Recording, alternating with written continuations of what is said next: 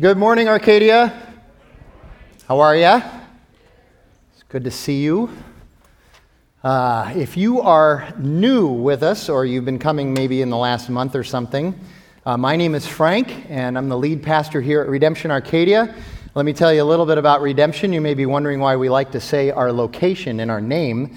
Uh, the reason for that is that uh, Redemption is actually one church with seven congregations, and so we always include the location in, in our church name. We're about to be eight congregations. We're, we're, gonna, uh, we're in the process of planting Redemption Tucson right now, as well. As many of you know, have one wildcat down here in the front, so that's good.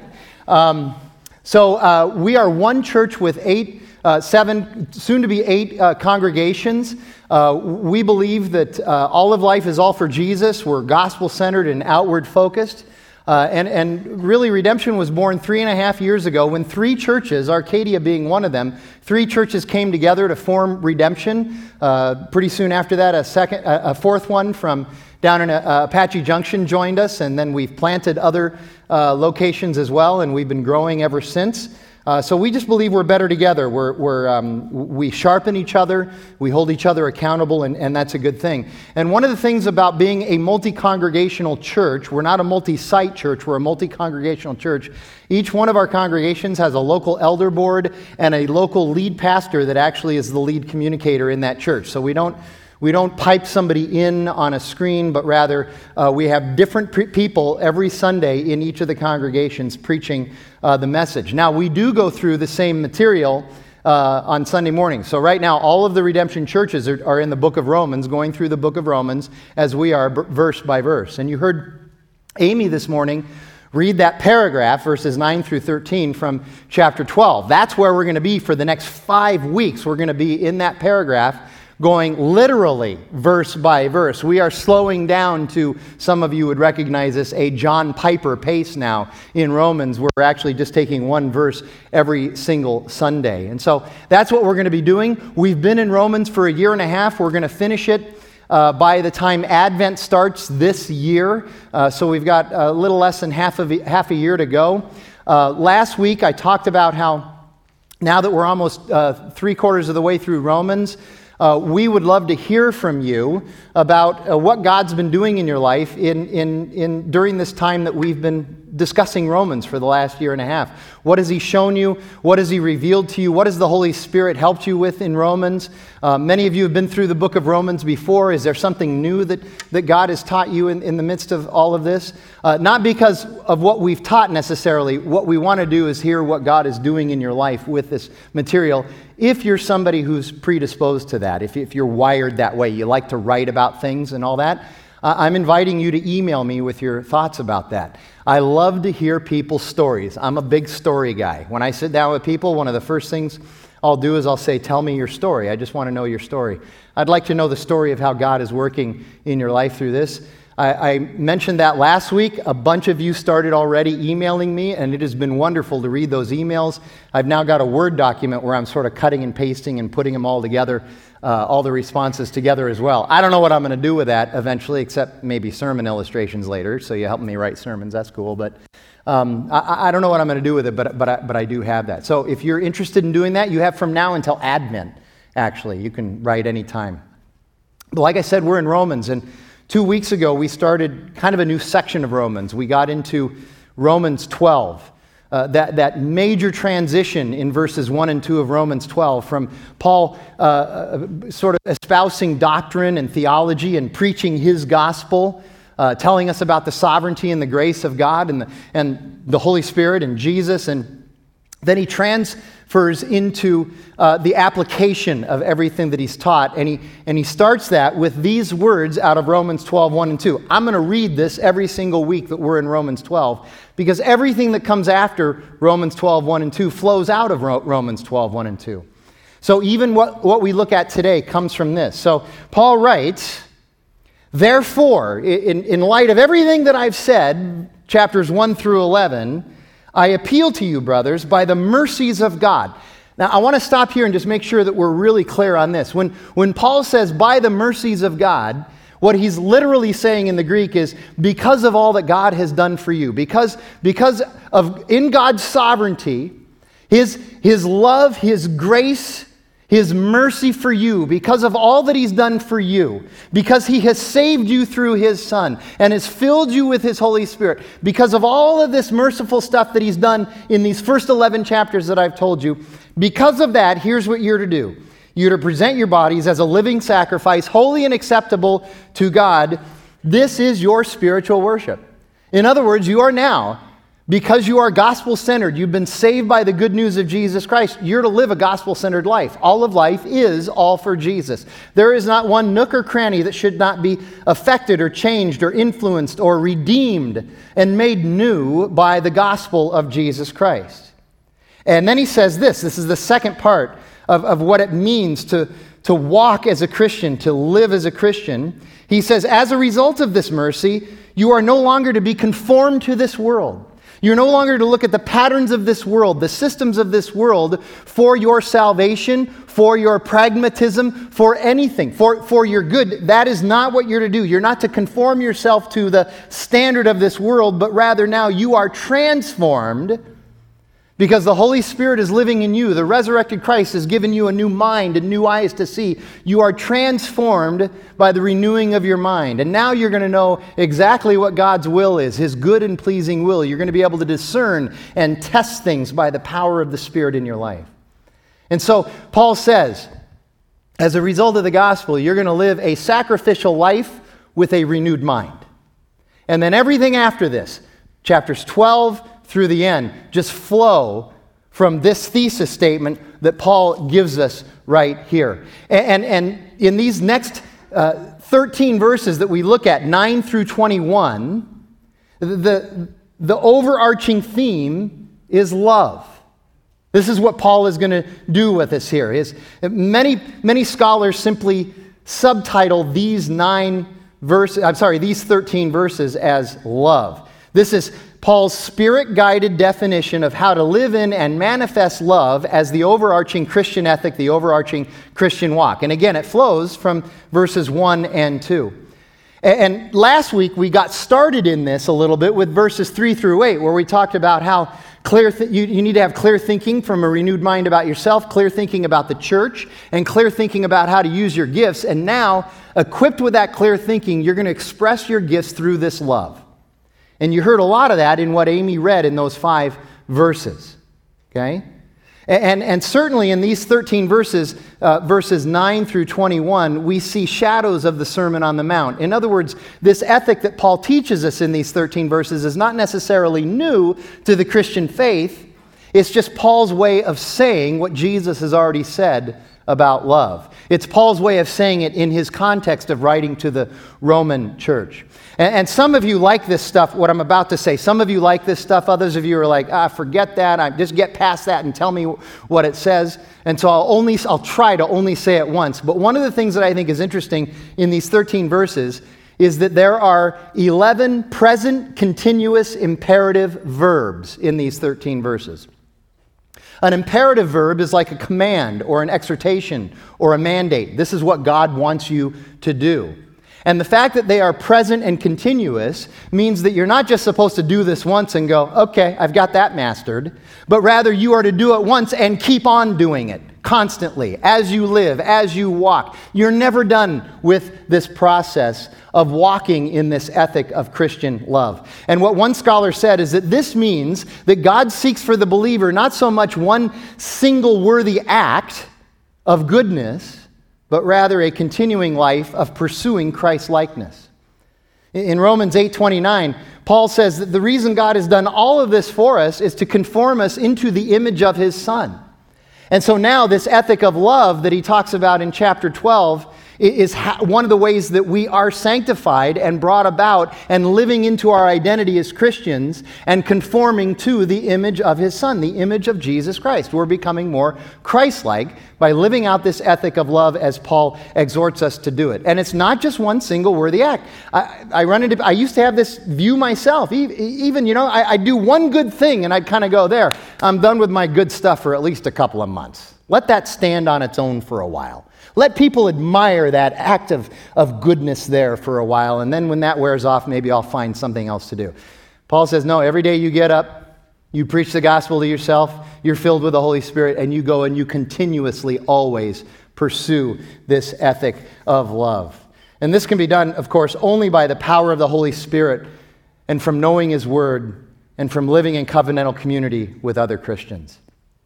Those are the three things that we, we desperately need the power of as we do this. We can't live in this love that Paul calls us to do by our own power. It needs to be by the power of the Spirit in us.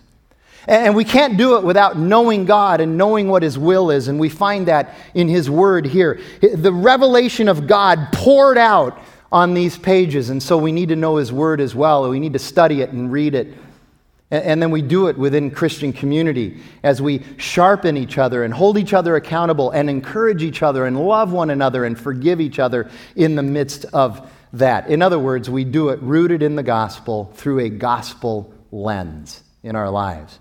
And so for the next seven weeks, we're going to spend on this issue of love from chapter 12.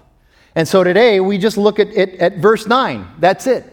And verse 9 is very simple. It's got two principles and three exhortations. Verse 9 is, let your love be genuine. It's in the Greek, it's only a couple of words genuine love. Let your love be genuine.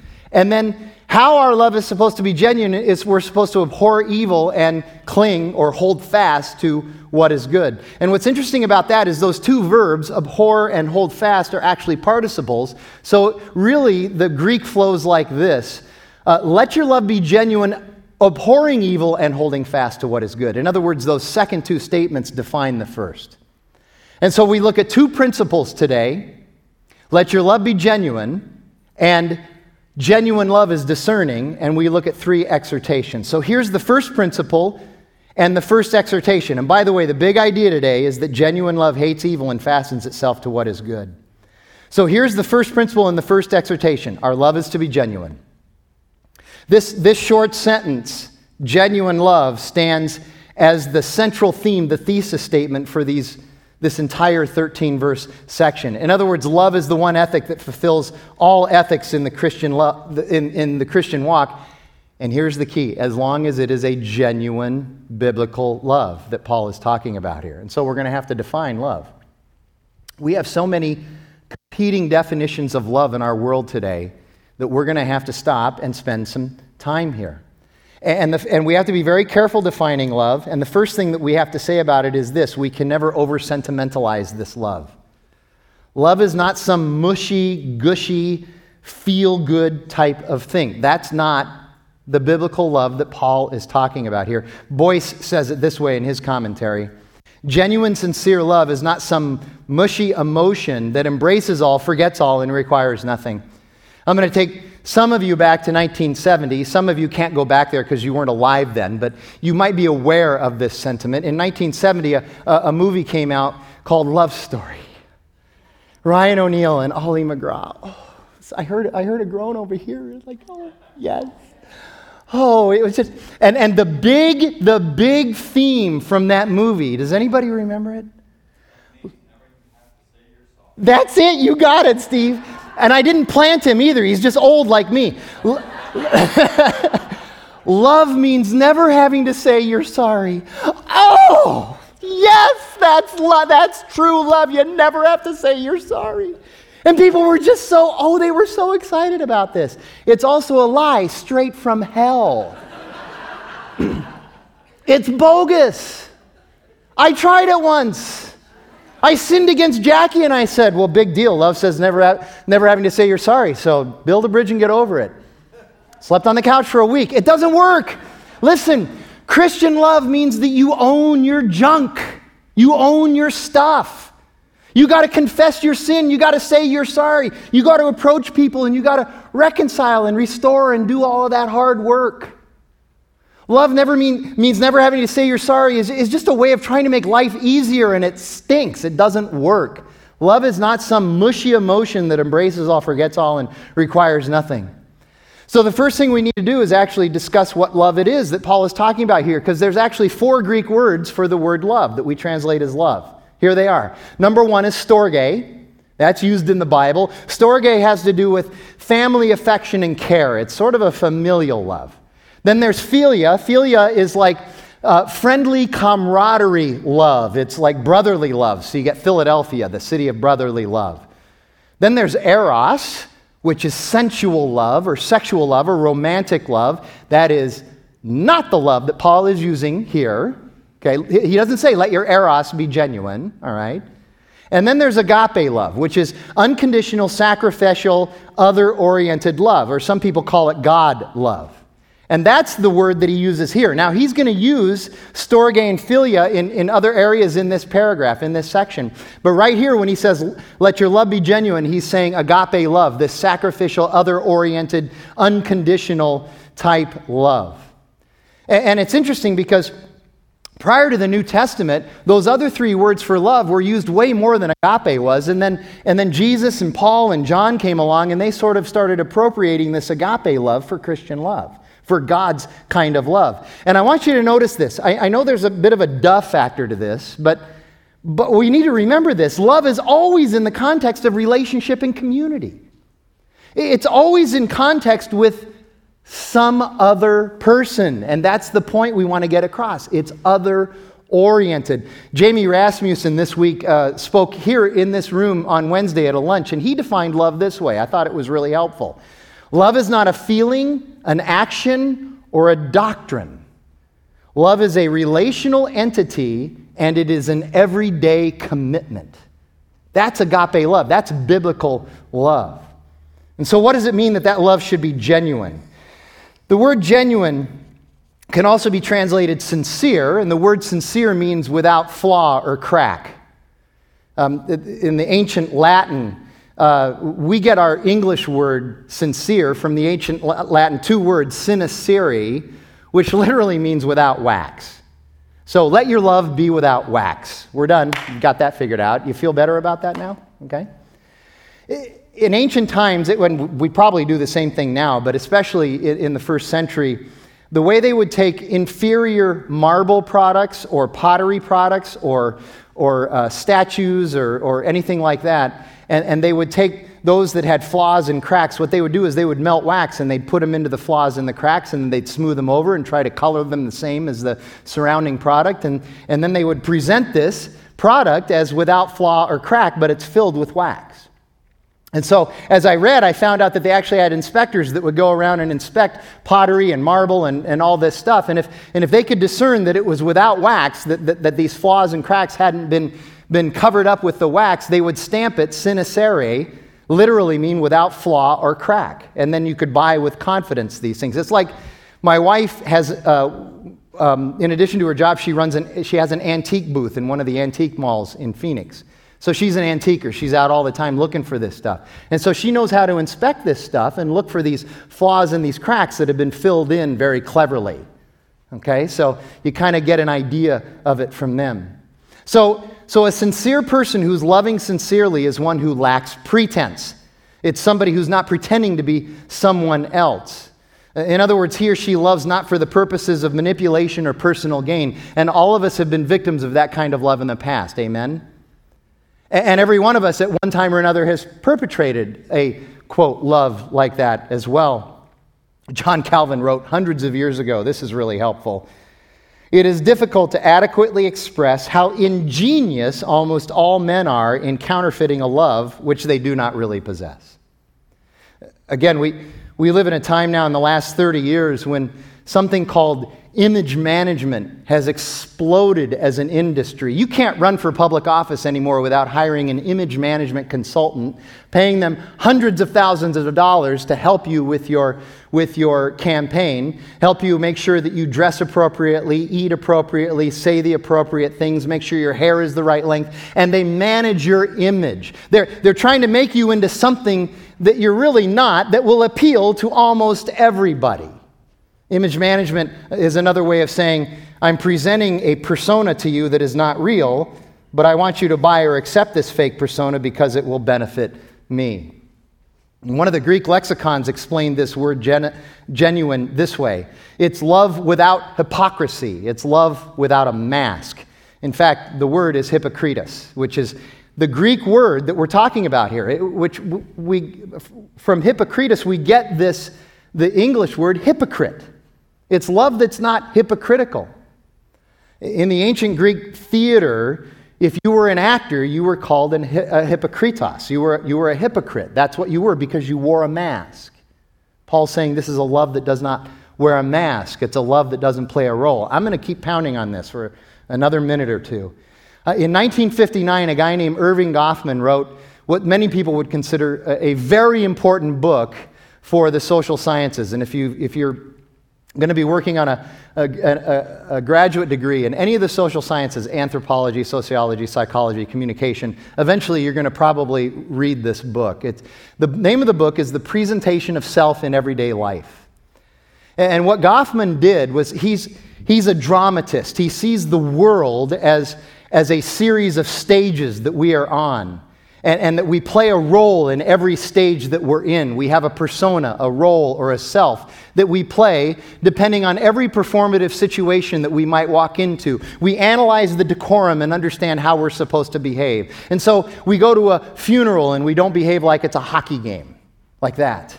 But also, in, in the midst of those roles and personas that we're, that we're sort of putting on as we walk into these various places, we're also putting on airs. We're putting on uh, things about us that aren't necessarily true in order to try to manipulate others and benefit us. And it's called dramatist theory. It's a way of looking at how life is lived and how we communicate to each other. The other interesting thing about dramatist theory is that it's also assumed that there are places where we are front stage and places where we are backstage in our life. We have we actually have backstage areas in our life. So, an example would that be would be like for me this afternoon, my wife and my two daughters are in Chicago. She's moving them to Chicago for school right now, so I'm going to be alone in the house. So I'm going to get to be in my living room. It'll be like backstage. Nobody else will be around. So I'm going to put on my fat pants and my 15 year old t shirt with the holes in it, and I'm going to get a bag of Doritos and a Diet Coke, and I'm going to live large. And it's something that I never want any of you to see, but that's what I'm going to be doing.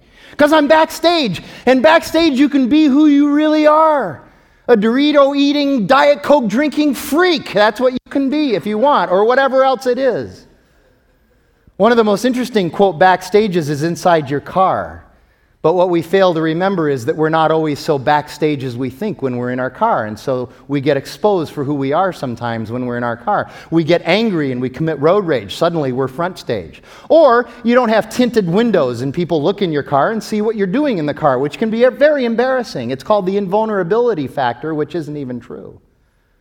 Here's what Paul is saying Your love, front stage and backstage, is supposed to be exactly the same and it's supposed to be rooted in the gospel filled with the Holy Spirit, informed by the gospel, understanding who Jesus is and how he loved us by going to the cross and being raised from the dead for us. It shouldn't be an act, it should be whole and integral, not fake.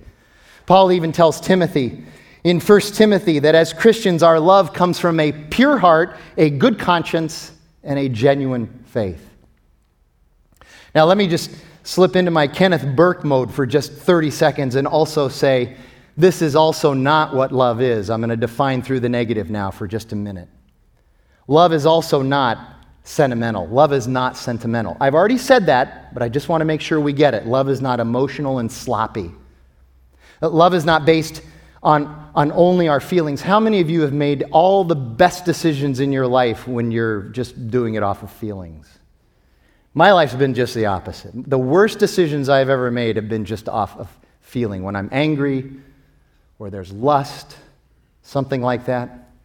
Uh, Tom Schreiner says it really well. He says, as a Christian, you need to remember that what you know trumps what you feel. We know the God of this universe and his son Jesus Christ. What we know should trump what we feel. So it's not sentimental. It's also not excusing.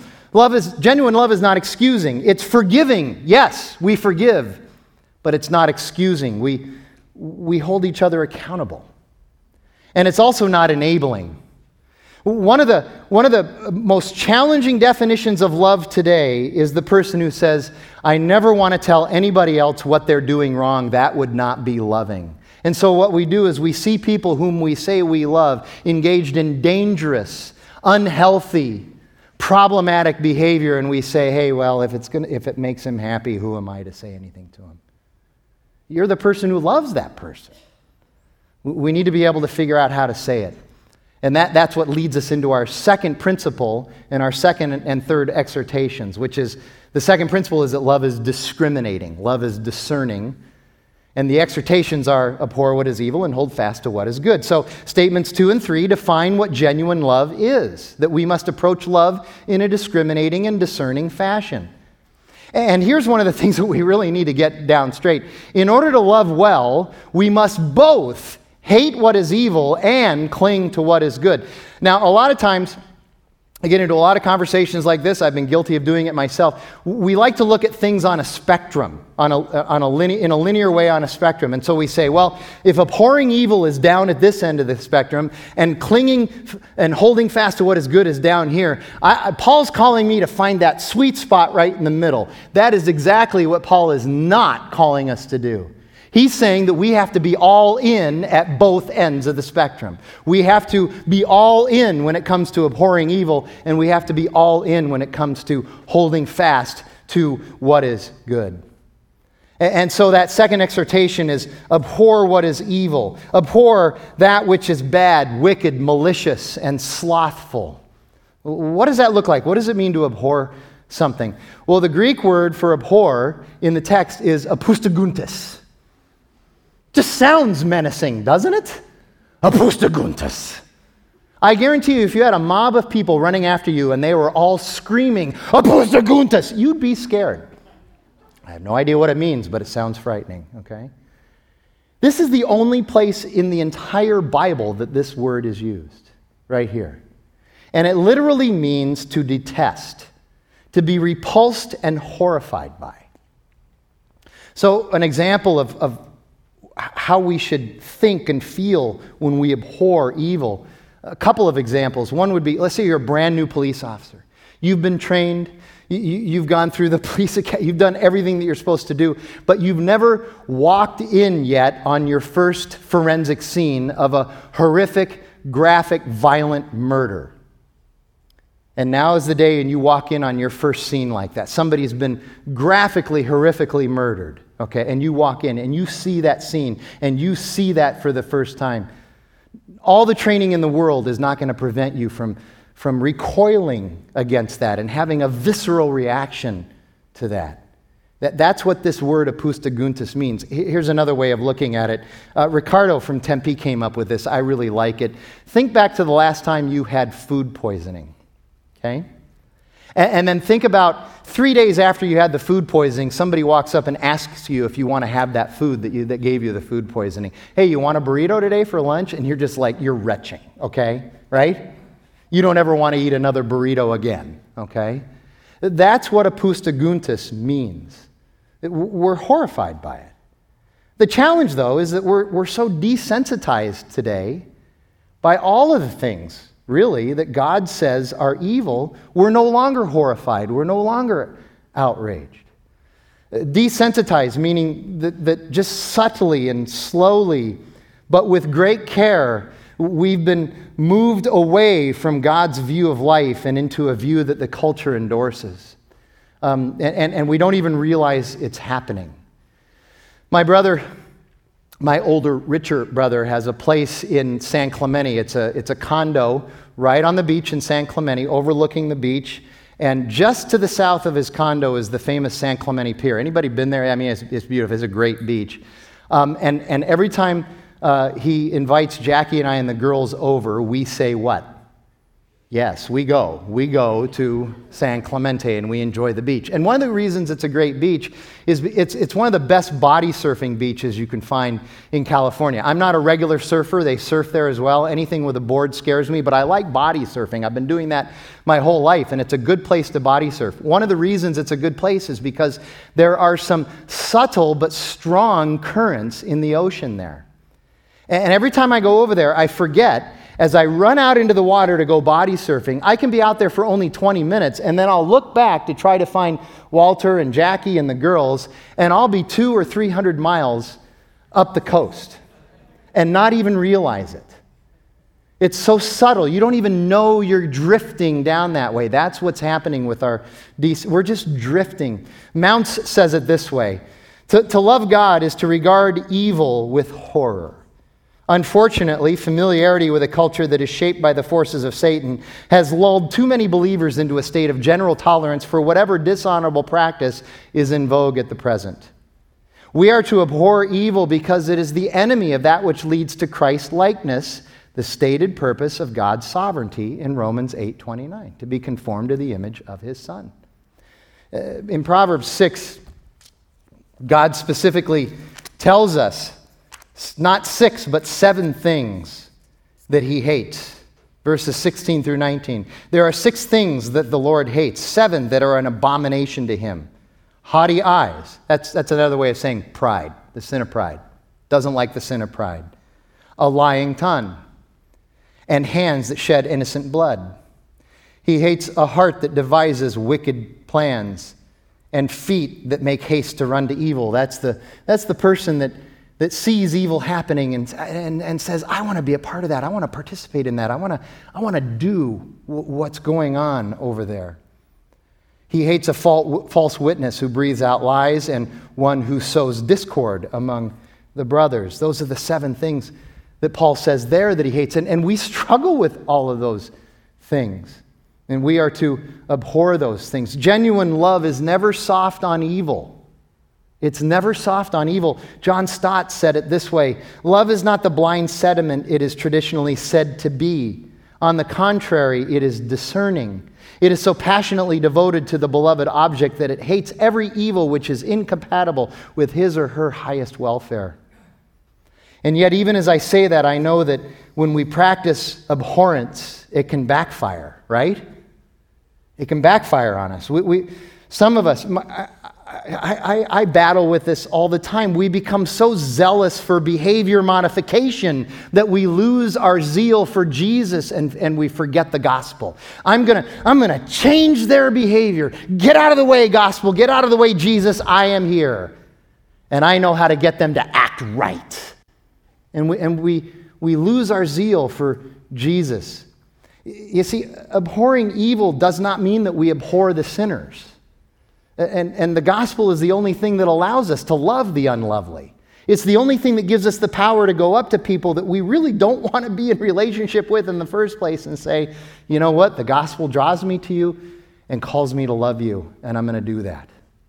And that means that I'm going to say some things to you that might challenge you, but I want to do it in love. Uh, I spent five semesters at ASU in the early 2000s uh, working on my communication degree. And, and while I was there those five semesters, each semester um, I had the pleasure of sitting in on, on a, a guy's preaching. Um, I think some people referred to him as Brother Jake, if I'm not mistaken, but he would, once a semester, he would, uh, he would go and stand outside of Hayden Library and he would just yell at people. He would do what he called street preaching. Anybody familiar? Anybody remember Brother Jake? Anybody familiar with him? Am I the only guy that? Oh yeah, John, you remember this guy? yeah. Okay. Now, now here was the challenge with, with Brother Jake. And I listened to what he, I would stand there and listen to him. And I couldn't argue with the truth of anything that he was saying. What he said was true. But, but I honestly never got the feeling that anybody who was standing there listening to him felt loved by him. And I, and I offer that critique knowing full well that I have also critiqued other people with the truth of God's word in ways that were totally unlovable. That's a tough thing to do. That's one of the challenges that we have with, with abhorring evil. When we lose our zeal for Jesus in lieu of the zeal for correct behavior, we lose our faith and trust in Jesus. And who do we begin to trust at that point? Us. We begin to trust our power and our wisdom and our strength and our ability to be able to figure things out. And then that becomes a fool's errand to go and do this without God. And there's a couple of other challenges with abhorring evil. Abhorring evil is tough in a culture that struggles with calling evil evil. You can walk up to somebody, somebody you're in relationship and know really well, and you can say, listen, this is a problem. This is, this is damaging to you, and it's sinful, and, it, and it's unhealthy. And what do they say? They'll say, How dare you? Who do you think you are saying that to me? And you get a couple of those and you kind of go, I don't know if I want to do that anymore. And then abhorring evil is also tough when we really don't abhor our own evil. When we look at our sin and we say, I really kind of like that, and it's not as evil as all the other people's sin either. And so it becomes difficult. It, it's, it, it feels judgmental to define evil, and we like some evils. And so practicing what I would call biblical, biblical abhorrence calls for something that we talked a lot about last week, and that is to think of ourselves with sober judgment. Think of ourselves clearly and sanely. Think of ourselves through the gospel lens. And that doesn't mean that we can't uh, abhor evil until we become perfect. Uh, that, that is also a wrong understanding of, of, this, of this principle is that, well, I really can't go out and abhor evil until I myself am perfect. That's not it at all. But it does mean that we are humble enough to keep in mind our own shortcomings as we go. Here you go. A Christian is someone who goes about doing good while repenting. As we are going, living the gospel centered life, we are also going in a repentant attitude and manner at the same time. Paul says it this way in, in Ephesians Be angry, but do not sin. And then the last exhortation is hold fast to what is good. That word hold fast in the Greek literally means to be glued to and to keep constant company with. Uh, you know, in the New Testament and, and even in, in um, uh, Genesis, but especially in the New Testament, the Greek word uh, uh spouses are to cleave to one another, right? Husbands are to leave their mother and father and cleave to their wife. That's the same word right here in Romans chapter 12, verse 9. It means to cleave to what is good, be glued to, and keep constant company. Quick little rabbit. Spouses, how you doing with that? So, how does hold fast to what is good work together with abhorring evil? How do you, how do you meld those two together? Well, for one, we might say this. We might say that if we're constantly keeping company with what is, what is good, if we're glued to what is good, we're never going to be tempted by evil. We, we won't have to encounter evil. We won't have to encounter darkness. And that may be good in theory, but it's not totally realistic. And it's also not call, what, what, what we're called to do as followers of Christ. Uh, only holding to what is good and never going anywhere else doesn't help us to cast light into the darkness. Rather, it means that as we are going, as we are serving, as we are loving, as we are shining the light of Jesus, we are doing it under the power of the Holy Spirit, filled with the Holy Spirit. In other words, we do not love defensively. The minute you become defensive about your love, you're not loving anymore. We are to love offensively. We don't avoid darkness in order to keep our love pure, but rather as we go into the darkness, our love is pure because it's a love that comes from Christ and we're filled with the Holy Spirit. It's the gospel. So, what are these good things that we are to cling to?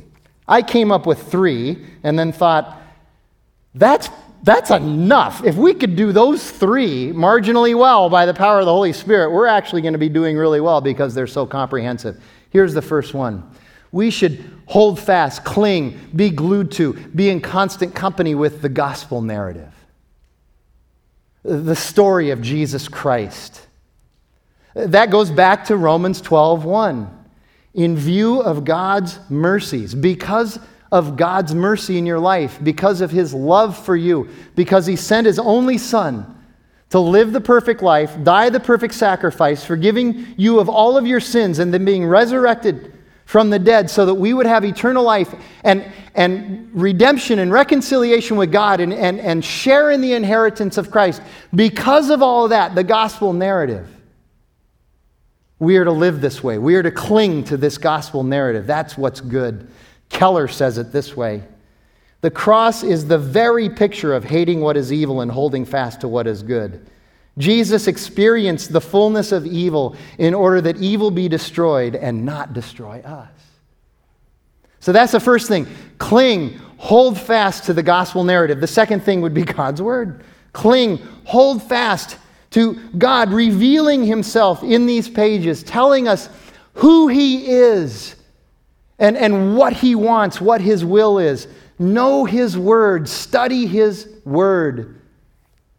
Imbibe His word. So, the narrative of, of the gospel, God's word, And then the last thing, cling to the spirit filled life, which, if you're a Christian, you have that. You have that. That's your identity. You're filled with the Spirit. Now you need to just live into that. That's your identity. Paul talks about the Spirit filled life in, in Romans chapter 6, chapter 7, chapter 8. It's all about how we live in the Spirit. And that is our identity already in Christ. So cling to the gospel narrative, cling to God's word, cling to the spirit filled life. And really, everything else kind of falls into place if we do those things. Let me wrap up with this quote from Michael Shea. I, I, think this is a good way to summarize what we've been talking about this morning. Shea writes We need to understand our battle with sin in the context of the command to love. The moral imperative of the Christian life is not just stop sinning, but pursue love, and you can't do one without the other. We are frequently frustrated in our struggle with sin because we oppose it in such a self centered way. Think about that statement. We are frequently frustrated in our struggle with sin because we're trying to do it in a self centered way. That's one of the problems that we have. And so we hear ourselves talking about my struggle and my sin and my victory and my defeat and my sanctification and the way my sin makes me feel bad about my behavior and myself. And we are stuck in a quagmire of selfishness. We need to think rather about how our sin keeps us from loving others and hurts others and grieves the Spirit of God who loves us with an everlasting love, a love that sent his Son to die on our behalf so that we might have reconciliation with the Father.